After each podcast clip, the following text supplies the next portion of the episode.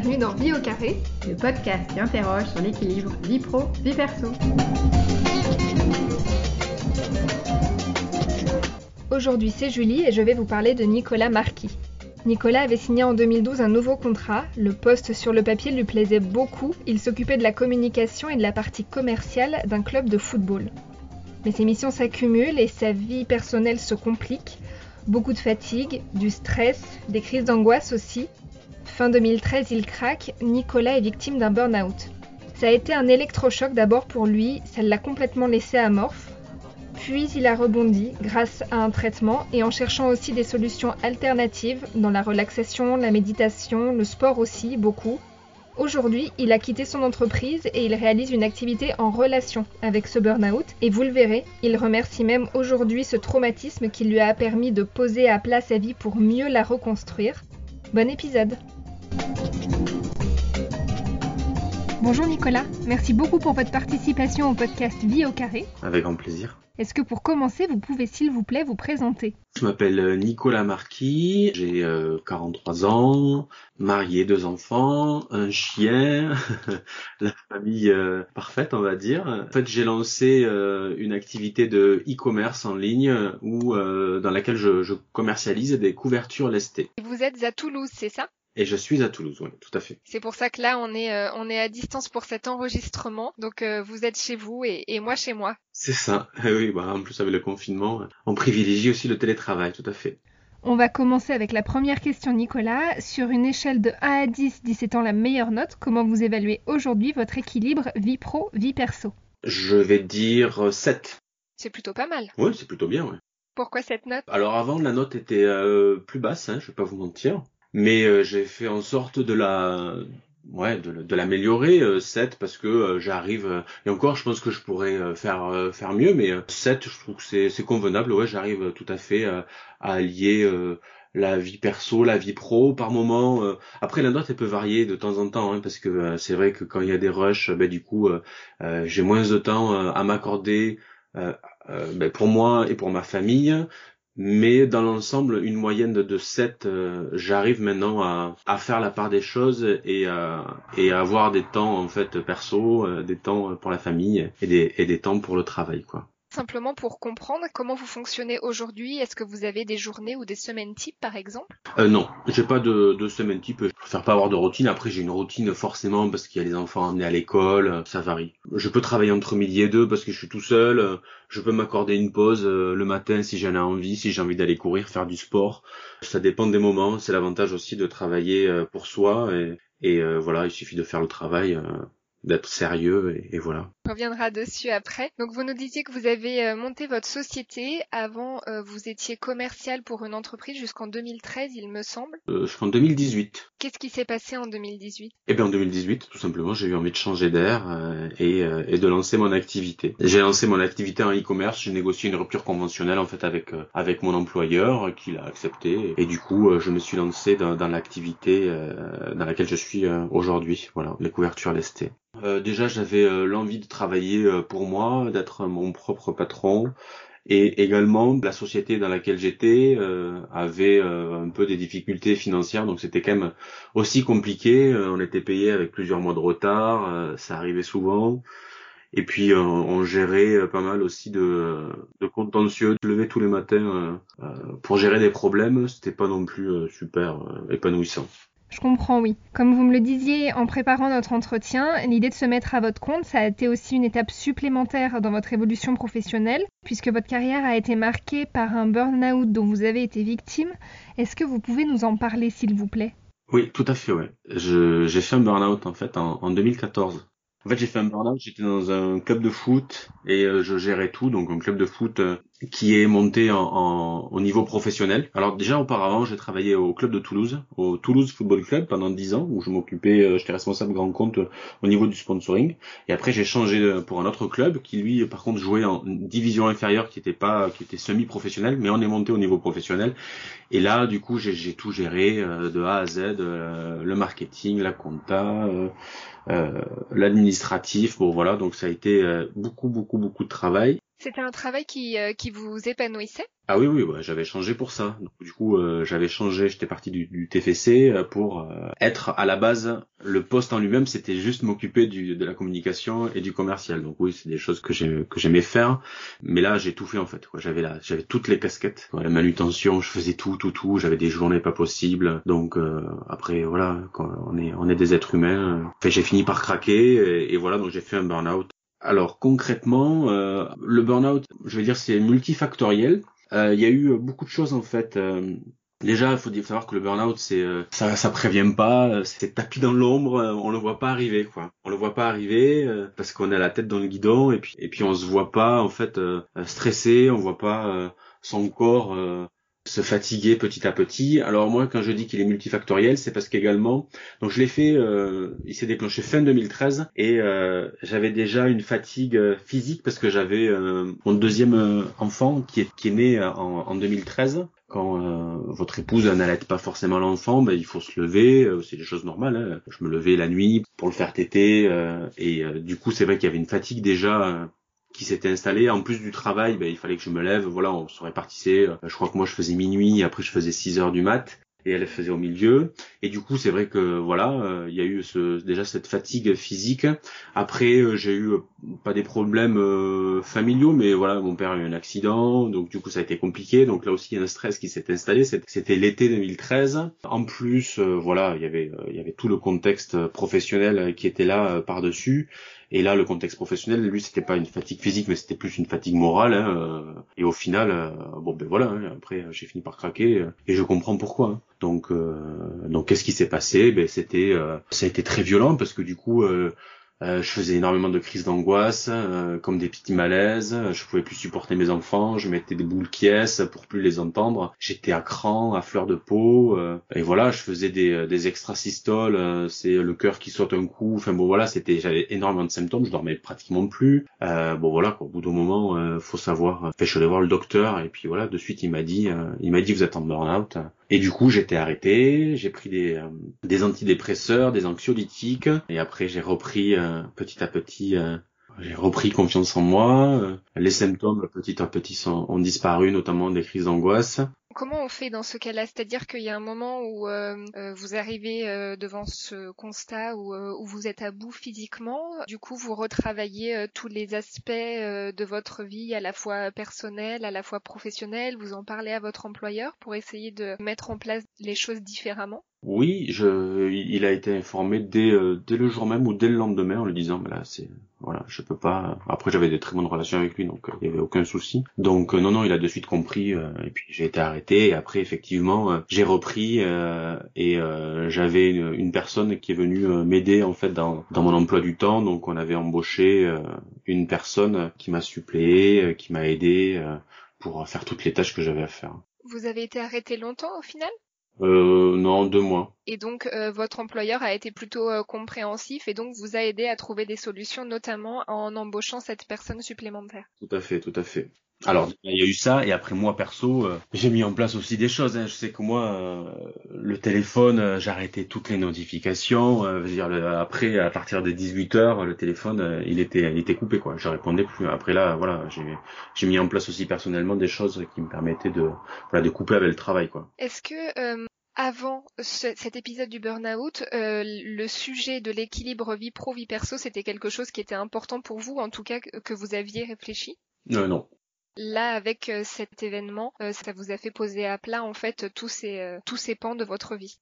Oui, tout à fait. Ouais, été une prise de conscience comprend bien sur le plan professionnel comment vous avez réussi à vous en sortir en, en, restant du coup dans votre entreprise. Sur le plan personnel, ça s'est passé comment? Alors moi, mes enfants étaient en bas âge, donc c'était, euh, ils voyaient pas forcément, et puis moi je me cachais. et puis c'était pour ma femme, moi, qui a dû tout porter et qui a été très compréhensive, et puis voilà, qui m'a qui m'a aidé quoi. Donc le rôle de, du conjoint est important aussi dans, dans les situations parce que il comprend pas forcément ce qui se passe quoi. Donc bah, après moi elle a, elle a, compris, elle, elle, voyait je travaillais trop euh, et voilà donc après ça a été du repos. Euh, quand j'ai été arrêté, je crois que j'ai dû passer euh, deux semaines à dormir quoi. Je pense que le corps il, avait besoin de, de reprendre un peu d'énergie. Pour l'entourage ouais, je sais que ça pour certains ça peut être difficile ouais. Enfin c'est difficile mais c'est pas forcément aussi compris. Il y a ce burn-out, il y a la première phase de, relâche du, corps et après on reconstruit comment tous ces équilibres Alors euh, moi l'antidépresseur il m'a fait euh, du bien. Alors franchement euh, ça a été vraiment une béquille. Je l'ai pris pendant deux ans et demi, trois ans. Et alors déjà l'antidépresseur voilà c'est un précurseur de la sérotonine donc il permet de, de resynthétiser cette sérotonine et qui voilà du coup vous vous sentez mieux tous les jours. Et donc déjà, rien que moi, ce premier, cette première étape, ça m'a fait énormément de bien. C'est votre euh, médecin traitant qui vous suivait, c'est ça, pour cette question-là? Euh, Oui, oui, tout à fait. Oui, oui. Il m'a mis directement sous euh, l'antidépresseur, c'est le Séroplex. Et du coup, euh, voilà, quand euh, vous vous sentez mieux euh, le matin, quand vous réveillez, voilà. Alors le problème, c'est qu'avec les antidépresseurs, ben, ça stoppe les symptômes, hein, voilà, mais ça, ça guérit pas. Donc effectivement, moi, il a fallu qu'au bout d'un moment que je trouve des, des solutions alternatives pour ben, me reconstruire et pouvoir arrêter cet, cet antidépresseur. Et en complément, donc, vous avez trouvé comme solution, comme exutoire, la création d'un blog pour pouvoir en parler. C'est vrai que déjà dans un premier temps, le fait d'avoir créé ce blog et de pouvoir extérioriser, écrire, parler euh, sur euh, euh, sur ce que je, je vivais, ça m'a fait du bien parce que du coup c'est pas parce qu'on a honte un peu hein, d'avoir de faire un burn-out, on se sent plus faible que les autres, donc voilà on le vit pas très bien et donc moi le fait de, de pouvoir écrire, bah, du coup c'était plus beaucoup plus facile, donc ça m'a fait du bien et ensuite bon honnêtement je crois que j'ai tout testé euh, je suis passé par la sophrologie, le yoga, la méditation, le, le qigong, j'ai fait de l'EFT, l'acupuncture, euh, de l'hypnose. Enfin, moi, j'ai fait beaucoup de choses. J'ai tout testé parce que après, euh, toutes les thérapies ne marchent pas sur tout le monde, donc il faut tester. Pour vous, ça a été quoi votre solution la plus euh, efficace? Alors, euh, j'avais, je sais, je me rappelle, j'avais commencé par la sophrologie. Alors la sophrologie, euh, alors pas du tout. En plus, avec mes crises d'angoisse, euh, la sophrologie, du coup, faut faire un travail. voilà, c'était de relaxation forcément, mais, il fallait que je me retrouve tout seul avec moi-même. Et là, ça a été compliqué, ça me stressait plus. Donc voilà, je dis pas que la sophrologie, à ce moment-là, ça m'allait pas. Maintenant, je, le, je la repratique et ça va très bien. Après, ce qui m'a fait du bien, effectivement, c'est la méditation qui m'a fait du bien avec des, exercices de respiration, euh, des exercices de cohérence cardiaque, euh, de la lecture aussi euh, sur le développement personnel. Et le blog, du coup, ça vous a permis, vous, de mettre des mots sur euh, ce que vous avez ressenti. Ça vous a aidé aussi, vous avez communiqué avec d'autres personnes qui ont pu vivre des situations similaires? Oui, tout à fait, ouais. Sur le, blog, euh, j'ai eu des visites, euh, petit à petit, voilà, il s'est fait connaître. j'ai une page Facebook et, voilà, du coup, je demandais aux personnes si, qui avaient déjà vécu un burn-out, qui me suivaient. Donc, forcément, si elles me suivaient, c'est qu'il y avait certainement un intérêt. Donc oui, j'ai récolté des témoignages, j'ai discuté avec des personnes qui étaient dans la même situation que moi, quoi. Et au final, on s'aperçoit qu'aujourd'hui, aujourd'hui, euh, bah, c'est un sujet qui est un peu moins tabou. En 2013, euh, il y en avait, hein, mais on n'en parlait pas autant qu'aujourd'hui. Et c'est vrai que c'est un, un, réel sujet d'actualité. Euh, et on, on, revient à des, à des valeurs. Enfin, je veux dire, dans les entreprises, c'est vrai que le bien-être en entreprise, ça devient très très important. Et, et aujourd'hui, les choses changent un peu, quoi. Et moi, comme je l'ai vécu, je peux, je peux en parler. Et maintenant, j'ai plus du tout honte à, à le dire, quoi.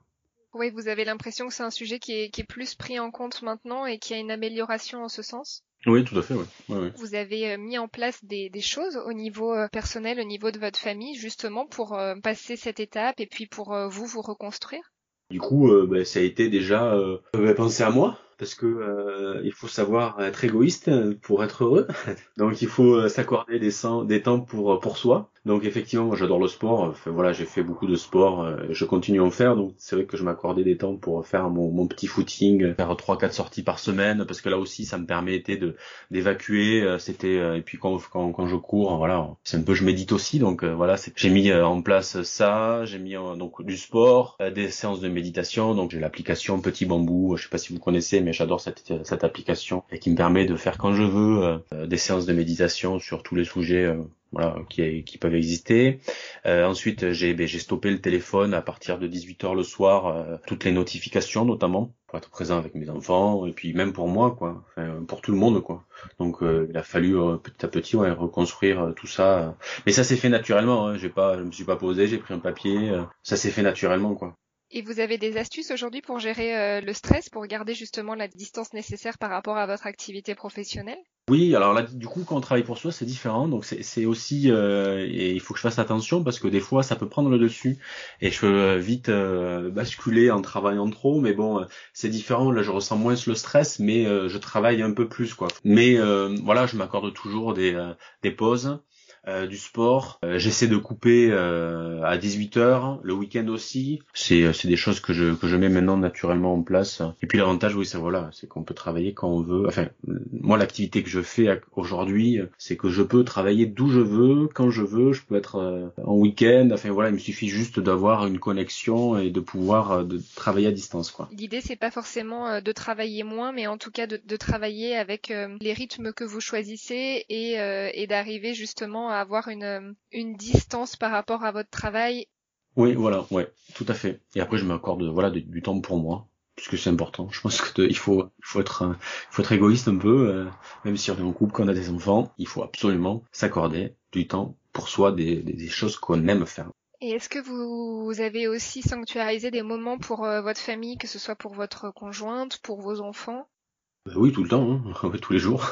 je vais les chercher le soir à l'école. Enfin, après, quand je coupe le travail, je coupe le travail. Donc. Euh, c'est vous qui allez euh, emmener vos enfants et qui allez les chercher à l'école, c'est ça? Je fais moitié moitié. On s'entend avec ma femme, euh, mais généralement on fait, on coupe la poire en deux en fonction des emplois du temps de chacun. Et avec votre femme, vous avez des temps pour vous deux ou c'est quelque chose dont, enfin, vous en éprouvez le besoin?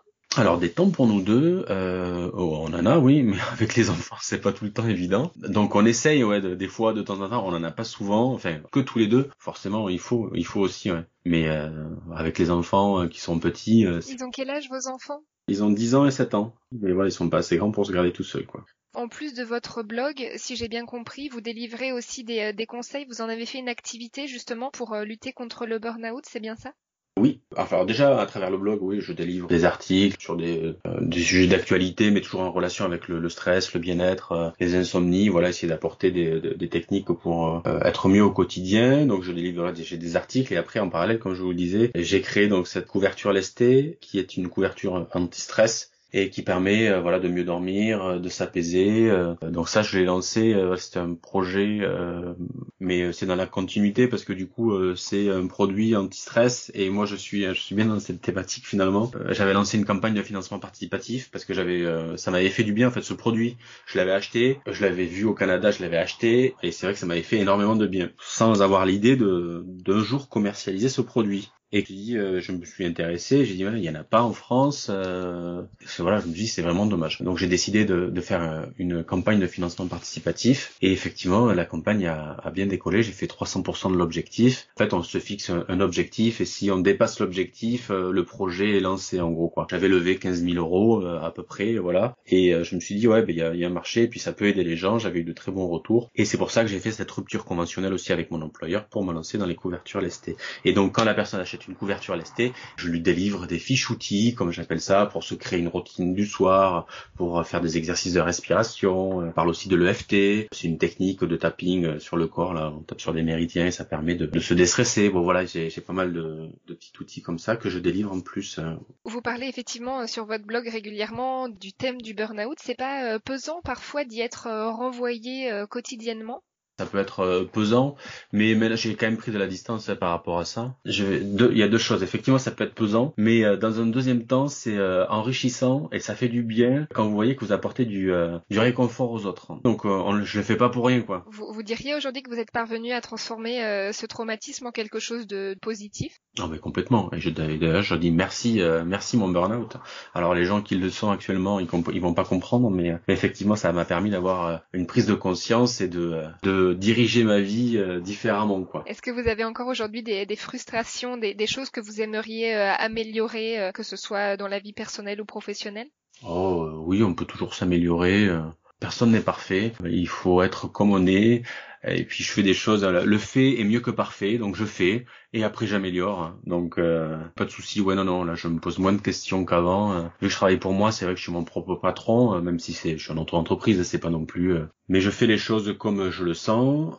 et après s'il y a des erreurs, je réajuste. Et pareil, euh, voilà, dans l'éducation de mes enfants, euh, dans mon couple, euh, voilà quoi. D'après ce que vous me dites, cet épisode, en tout cas, vous permet de remettre plus facilement en cause les choses pour les améliorer si besoin, et donc de pas vous reposer sur vos lauriers. Oui, c'est ça, tout à fait. Vous avez bien résumé, Julie. Quelle est selon vous votre plus grande fierté? Très bonne question. Ma plus grande fierté, bah, c'est mes enfants. L'éducation de mes enfants, parce que voilà, ils sont top. On va terminer, Nicolas, par les questions express pour une vie au carré. Le smartphone, selon vous, ami ou ennemi? Ça dépend des jours. Et puis ça dépend ce qu'on va en faire. Il y a des jours c'est mon ami, et il y a des jours c'est mon ennemi. Et puis euh, l'avantage c'est que euh, quand c'est mon ennemi, mais je peux le faire disparaître. Vous voyez plutôt euh, le verre à moitié plein ou à moitié vide? À moitié plein. Est-ce qu'il y a une personne qui vous inspire ou qui vous a marqué? Nelson Mandela, des, des, personnalités comme ça, quoi, qui ont œuvré. il disait Nelson Mandela, je ne perds jamais, soit je gagne, soit j'apprends. Et c'est tout à fait ça. Pour finir, est-ce que vous auriez un conseil pour nos auditeurs? Euh, oui, restez vous-même euh, et puis euh, accordez-vous du temps pour vous. C'est important et je pense qu'il faudrait que tout le monde le fasse.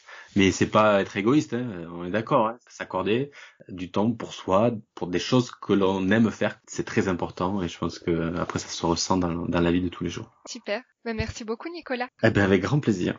Au revoir. J'espère que cet épisode vous a plu. Si c'est le cas, dites-le nous. Mettez-nous plein d'étoiles sur vos plateformes d'écoute préférées, ça nous aide beaucoup, nous ensuite, pour le référencement. On se retrouve mardi prochain et nous partons cette fois-ci à Bordeaux rencontrer Anne Lataillade. C'est la créatrice d'un des blogs culinaires les plus importants en France, Papilles et Pupilles. Anne n'était pas du tout destinée à la cuisine, elle a en effet débuté sa carrière dans la finance, mais elle a dû changer de voie pour ses enfants. Elle nous expliquera son changement de vie et son quotidien de femme ultra connectée. En attendant, nous on reste en contact sur notre compte Instagram vie au carré ou sur notre site internet vie au carré sans accent.com. À très bientôt.